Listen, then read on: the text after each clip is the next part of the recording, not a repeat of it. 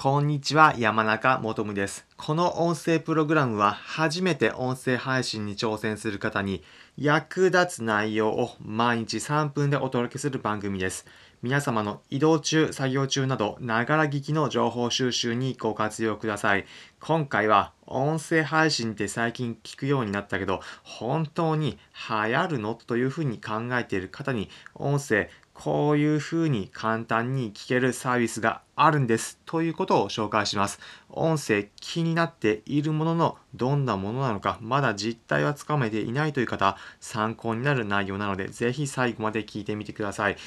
今回紹介する内容結論で言うと皆様音声いろいろなコンテンツを簡単に楽しむことができるんです。なぜかというと、皆さんスマホお持ちでしょうか？大抵の方お持ちかと思います。そのスマホアプリダウンロードするだけですぐに様々な音声の内容を聞けるものがあるんです。皆さん、GAFA という言葉はちなみに聞かれたことありますでしょうか？アメリカの有名な IT 企業群のことです。GAFA で Google、Amazon、Facebook、Apple のこの4社のことを指したものになります。その4社のうち、まあ、Facebook はそこまで音声には現在注力していないんですが、残りの3つ、またその他にも新興企業などが多くこの音声の分野に参入しているんです。具体的なものを紹介します。Google だと Google Podcast、Amazon だと Amazon Music、またもう一つ Apple だと Apple のポッドキャストというものでそれぞれ音声のコンテンツ聞けるようになっています。他にも音楽を楽しむサービスとして Spotify 皆さんも利用されている方いらっしゃるかと思いますが Spotify もポッドキャスト音声配信のコンテンツ楽しめるようになっています。他にも最近ではクラブハウスも皆さんは一時期流行ったのでご存知かと思います。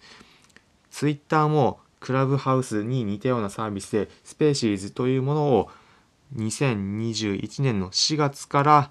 サービス一般向けに開始するというふうに告知されています。このようにアメリカの大手 IT 企業がさまざまな形で音声の分野に参入しているんです。これまでの YouTube などの歴史を見るにアメリカで流行った配信のサービスが日本でも流行るというのが一つの流れ、全てが全てではないですが傾向としてあります。このようなものを考えていくと、音声配信様々に流行ったものが日本でもこれから広がっていくというふうに考えるものも一つの考え方としてというふうにあると思います。まなので、様々な音声配信サービスが広がっているので、日本でも流行るのではないか、皆さんもそのようなものを一度試しに聞かれてみてはいかがでしょうか？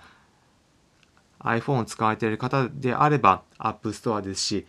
Android を使われている方であれば Google Play でそのような音声配信のプラットフォームのサービス無料でインストールできるできるのでぜひ一度試してみて様々な音声コンテンツ触れてみてはいかがでしょうか。最後に今回のまとめです。今回は音声配信って本当に流行るのかということで具体的に皆さんが簡単に聞けるサービスを紹介しました。今回の内容参考になったという方は、いいねの高評価、またこの音声プログラムのフォローのボタンもポチッとお願いいたします。この音声プログラムは初めて音声配信に挑戦する方に役立つ内容を毎日3分でお届けする番組です。皆様の移動中、作業中など、ながら聞きの情報収集にご活用ください。それでは皆様、良い一日お過ごしください。また次回お会いしましょう。それじゃあ。